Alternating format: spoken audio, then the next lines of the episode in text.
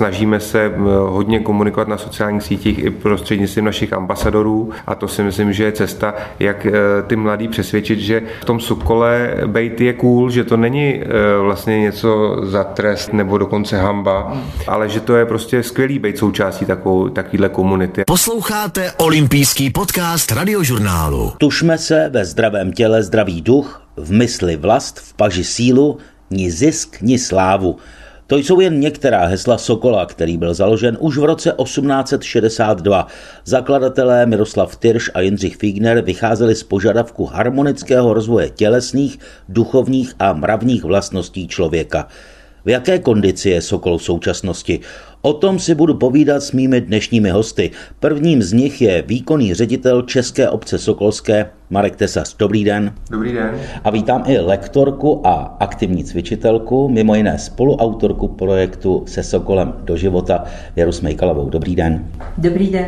Pane Tesaři, Sokol je organizace s velkou tradicí, ale jak vypadá vlastně ta její současnost? Dá se třeba popsat typický Sokol, protože veřejnost ho vnímá jako muže či ženu spíš důchodového věku, eh, vitálního, cvičícího v tílku, prostná. Tak jak změnit tenhle ten pohled? Tak eh, já doufám, že už opravdu nefunguje. Eh, v tuhle tu chvíli si myslím, že ta současnost je velice optimistická. Máme 160 tisíc členů po celé republice, máme více jak tisíc jednot, což znamená, když si vezmete, že máme zhruba 6 tisíc obcí, tak jsme skoro v každé páté obci se svojí sokolovnou nebo se svojí jednotou.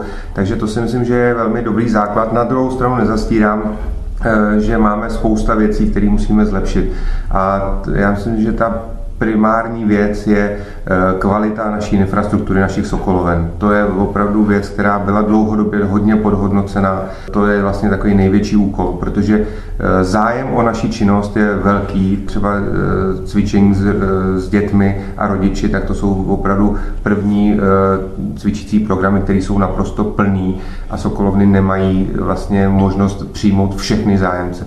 Takže ten stav je, si myslím, že velmi velmi dobrý, ale máme spoustu eh, věcí ještě před sebou, aby mohl být lepší, protože si myslím, že bychom se klidně měli mít ambici vrátit do čísel, které byly za první republiky, když si vezme 30. léta, 40. léta, tam byl Sokol 900 tisíc milionů. Přesně tak. A já si myslím, že díky té infrastruktuře, kterou máme, tak eh, že to není nerealizovatelná, nerealizovatelná věc. A když se ještě vrátím k té vaší otázce, eh, jak vypadá současný Sokol, Jasně, my si často pereme, že t, lidi, e, než se s námi potkají, tak mají přesně takovou představu, jako jste popsal, ale myslím si, že v tuhle tu chvíli to tak už zdaleka není.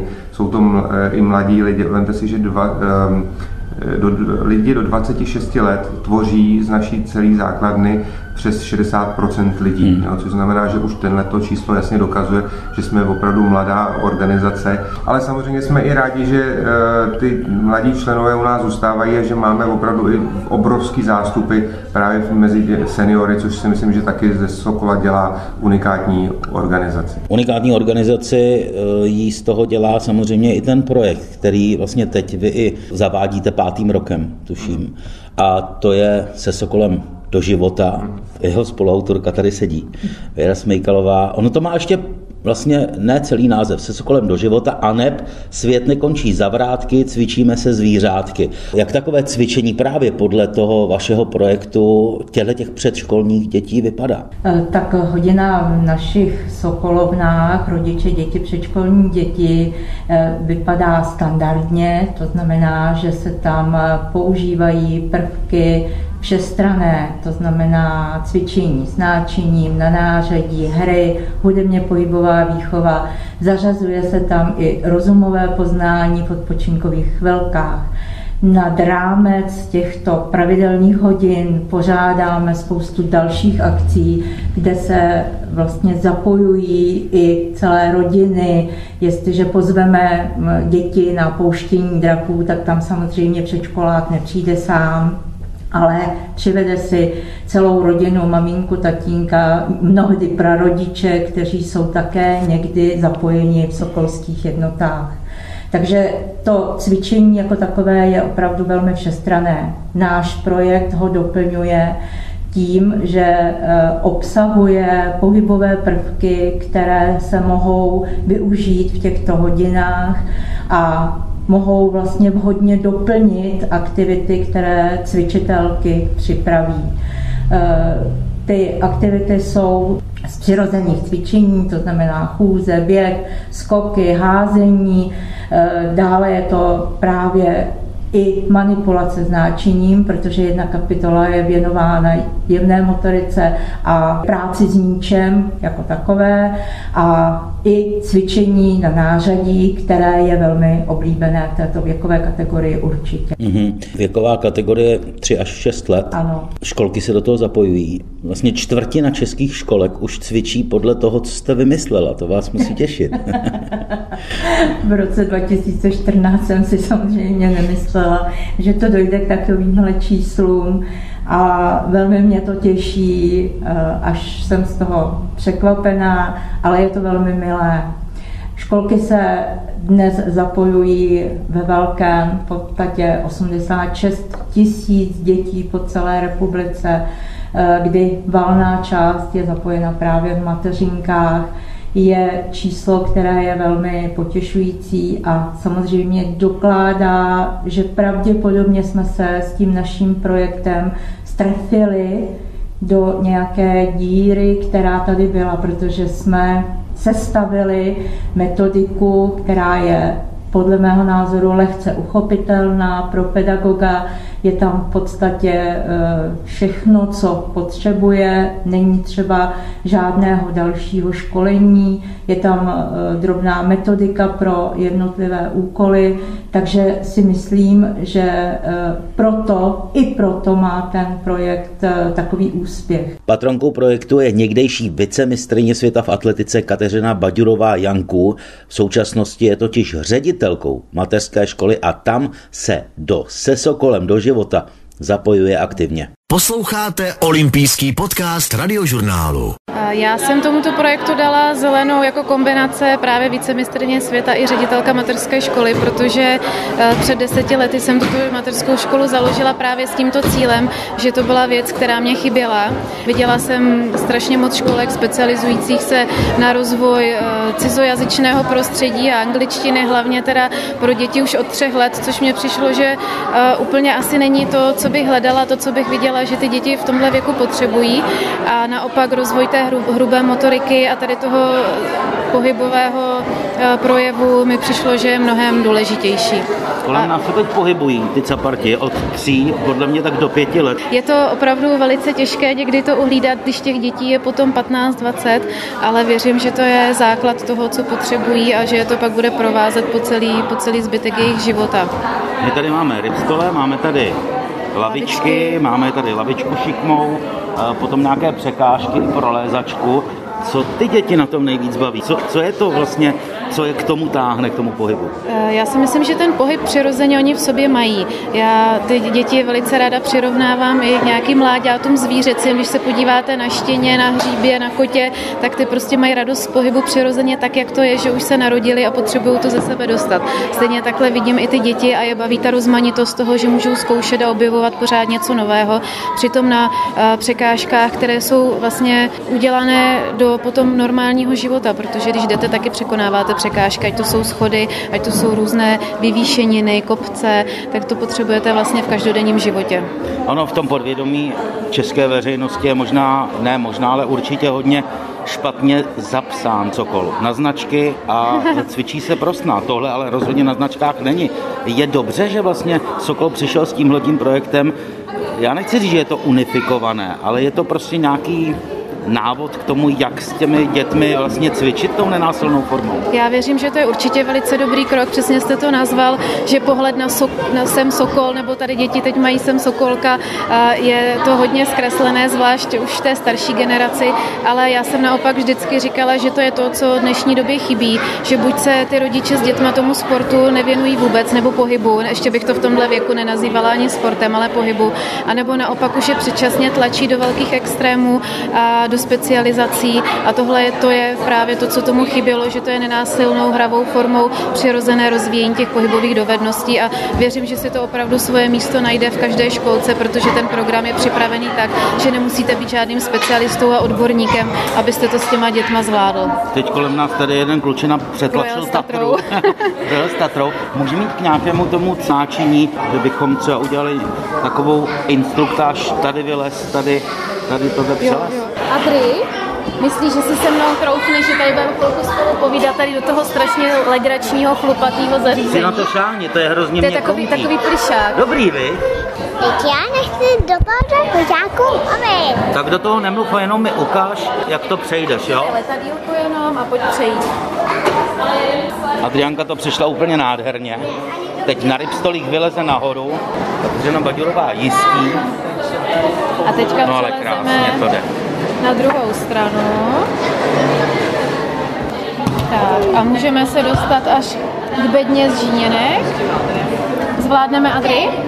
Přelezeme až na bednu z Žíněnek? Ano.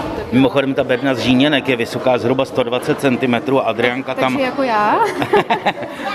Kateřina Maděrová je přece jen o trošku vyšší, ale na těch dětech je nádherně vidět, jak Radost sami, pohybu, přesně opravdu. tak, radost toho pohybu a je vidět, že tenhle ten projekt Sokola, tedy se Sokolem do života, parádně funguje. Olympijský podcast radiožurnálu Sport ze všech úhlů. Vědí ty děti, asi ne úplně děti, ale jejich rodiče, že cvičí se Sokolem, protože to je pro vás hrozně důležité. Pro ten obraz ve společnosti Sokola, že tenhle ten projekt zešel od vás. Já vím, že se tak jmenuje, ale ty rodiče, které dávají do školky, vědí to, že to jejich dítě cvičí podle toho, co, co vymyslel Sokol? Tohle je asi velká výzva pro nás jako pro komunikační tým eh, v Sokole, protože eh, z toho důvodu vlastně jsme i z, eh, jako se rozhodli změnit název toho projektu, protože to, co je to ANEP, cvičíme se zvířátky, tak, tak se to dřív jmenovalo. A právě jsme si říkali, že my potřebujeme, aby ta veřejnost a hlavně ty rodiče věděli, že tenhle ten pro, za tímhle projektem stojí skutečně náš spolek, tedy Sokol, a chtěli bychom, aby vlastně to byla taky jakási akvizice pro další pokračování v tom, v tom pohybovém, v pohybovém programu dětí u nás Sokolovna, že se naučí mít rádi pohyb ve školce a pak automaticky přejdou k nám. Takže tohle je rozhodně výzva. Chystáme řadu aktivit i směrem právě k rodičům, aby jsme i, te, i ten samotný program vybízí ty rodiče k tomu, aby s těmi dětmi ještě něco doma dělali a to si myslím, že je přesně to zásadní, aby ty rodiče v tom programu nějakým způsobem pokračovali nejenom v, době té školky, ale potom i po školce, když přejdou do základní škol. Oni s tím samozřejmě budou pokračovat v tom programu eh, rodiče, které jsou nějakým způsobem už vázáni se Sokolem, ať už od dětství nebo sami do něj šli, ale přilákat ty rodiče, které v něm nebyly, to je třeba otázka i toho projektu, teď už se posuneme do starší generace, mm-hmm. ne do těch předškolních dětí a to je vlastně to, co probíhá teď. Mm-hmm. To znamená Sokol spolu v pohybu mm-hmm. 2020. Já jsem se toho účastnil loňský rok a přišlo mi to hrozně příjemné a přišel jsem na něco, co, co mě dlouho jako drželo v nevědomí, že to cvičení se Sokoly je úplně jiné, než co jsem si představoval. Co vlastně Sokol i v rámci toho projektu a Sokol spolu v pohybu ukáže. Máte třeba nové sporty, protože už to není asi jenom o tom, o tom cvičení, nacvičování sestavy pro sled, to jsme úplně někde jinde, ale jaké další moderní sporty už se v Sokolovnách provozují?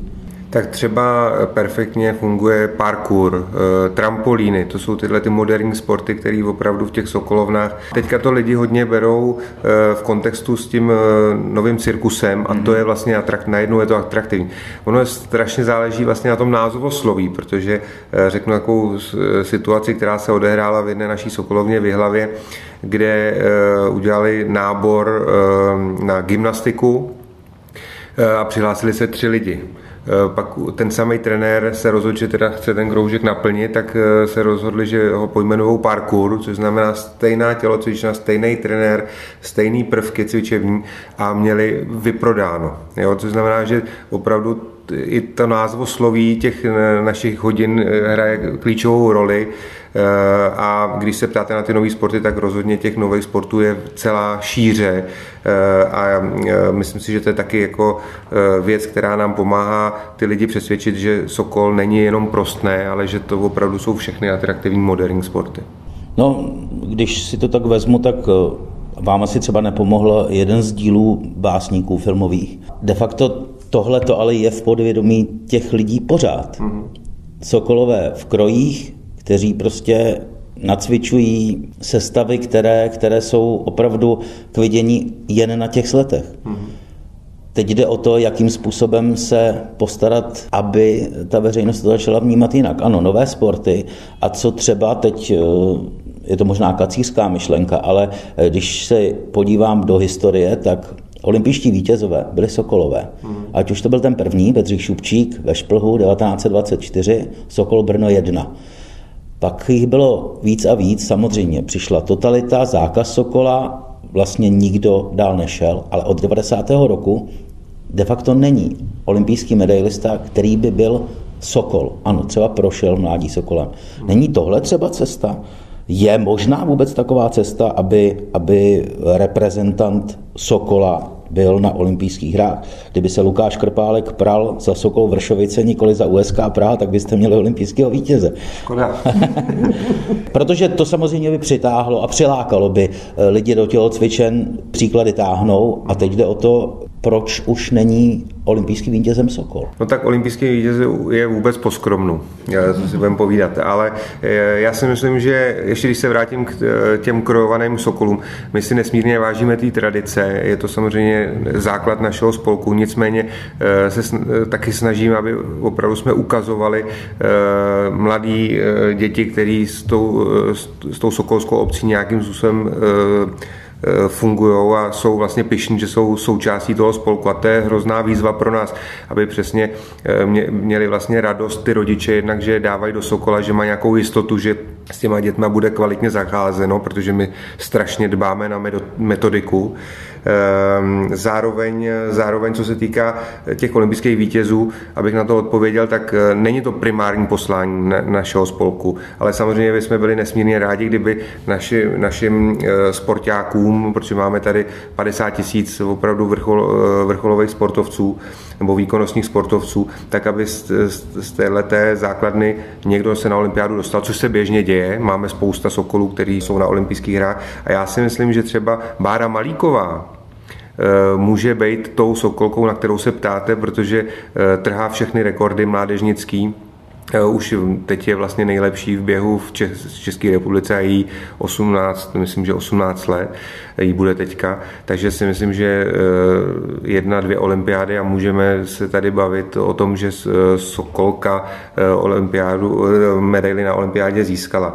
Ale jak říkám, není to úplně primární poslání. Na druhou stranu se strašně snažíme ukazovat právě tyhle ty vzory těm mladým dětem, protože to, to strašně funguje. Jo? Když ukazujete Báru Malíko, taková, která je, eh, která je pro mnoho sportovců už v tuhle tu chvíli, když je 18 let, eh, jakýmsi ehm, eh, fenoménem nebo vlastně nějakým člověkem, ke kterému oni zlíží, tak ukazovat jí, že je součástí té naší komunity, je strašně důležitý.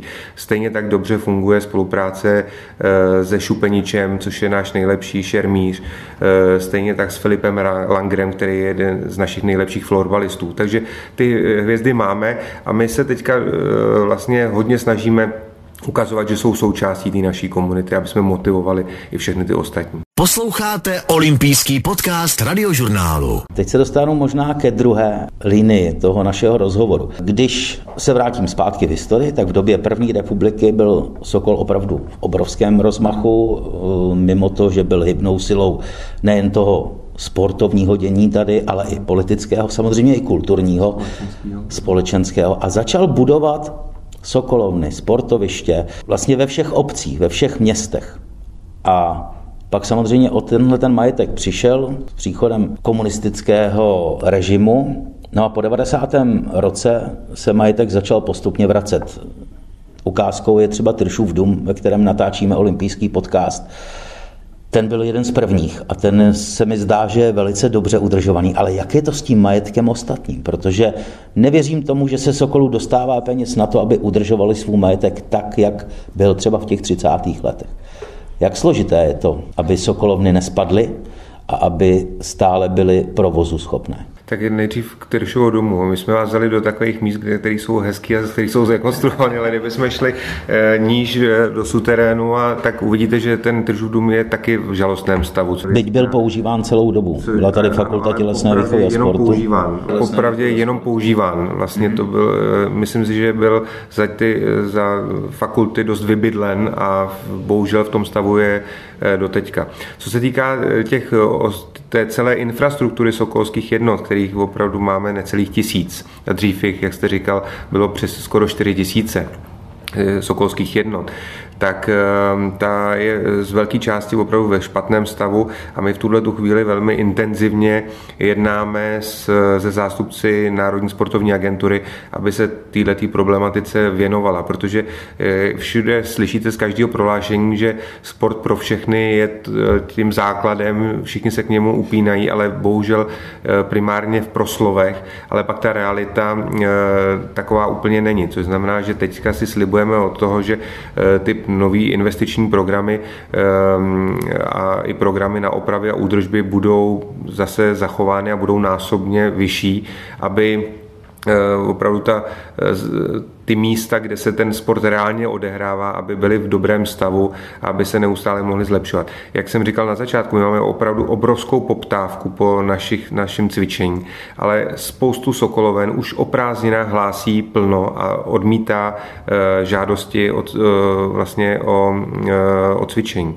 Takže, eh, takže teďka je to opravdu míče na straně eh, státu a my věříme, eh, že založení Národní sportovní agentury v tomhle sehraje nějakou roli a že se této problematice budou teďka intenzivně věnovat. Jak říkám, od nás mají veškeré podklady k tomu, v jakém stavu a často žalostném stavu Sokolovny jsou. A e, my teď čekáme na to, s jakými programy e, agentura přijde pro rok 2021. Jak to vypadá v Sokolu Čimice? V Sokolu Čimice je to podobné jako všude jinde. My jsme malá Sokolovna, e, která byla postavena ve 30. letech, takže nejsme úplně ta, ta historická budova. Nicméně i tento majetek vyžaduje samozřejmě investice, které teda je potřeba někde schánět. Eh, využíváme samozřejmě granty, ale ty nejsou bohužel na opravy, eh, na rekonstrukce, ty jsou pouze na doplnění hmm. eh, nářadí, náčiní. Teď v poslední době v podstatě i program Můj klub, který umožňuje například zaplatit cvičitele tak, aby byli ohodnoceni, aby se v podstatě jakoby ulevilo těm sokolovnám a mohli ty finanční prostředky vkládat právě do těch oprav, které jsou nutné. My jsme třeba provedli rekonstrukci Sokolovny z vlastních prostředků, museli jsme na to dlouhá léta šetřit a vlastně peníze jsme na to nikde nedostali. Takže z členských příspěvků de facto. Jistě, no jistě. A myslím si, že ty Sokolovny po celé republice k tomu přistupují stejně. Buď teda šetří, anebo teda e, si někde půjčí, že jo, to, to už jsou vlastně ale zase další závazky, které teda se kladou na bedra těm činovníkům, kteří se o ten majetek starají. A ta starostlivost je, je důležitá, protože když si vezmete ty staré sokolovny, tak tam nejenom, že jsou třeba staré, ale eh, mohou tam být, já nevím, promořené nebo eh, plesnivé a podobně, takže tohle to hmm. všechno je opravdu velmi nákladné a těch peněz to spolkne eh, spoustu.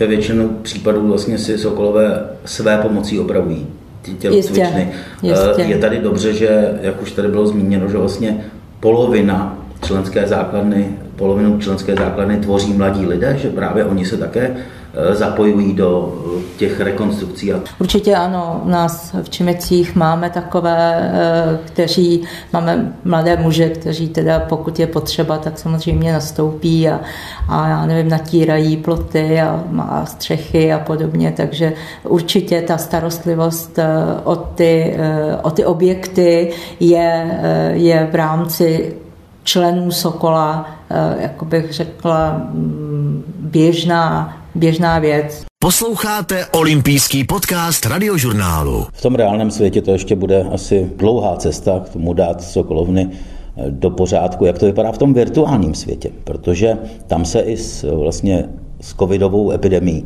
tak Sokol docela dost prezentoval. Je to taky to, kam chcete cílit, protože dnes virtuální svět, internet, Facebook, YouTube prostě jede a Sokol tam je vidět, tak podle mě teda málo. Budete souhlasit? Já s tím naprosto, sou, naprosto souhlasím. Ne, já vlastně, když vidím, jakou unikátní metodiku tady máme, jakou expertízu v tom vlastně ten náš spolek nabízí eh, celé veřejnosti, jak jsme si už eh, dávno eh, před pandemí rozhodli, že chceme tuhle tu metodiku opravdu pustit do digitálního světa, aby jsme vlastně ji mohli šířit i mimo naše sokolovny. A pandemie to trochu uspíšila, takže už v Dubnu jsme vlastně přišli se, s projektem, který jsme právě začali dělat ze všestraností a to je, eh, ten projekt se jmenuje eh, Cvičím se Sokolem.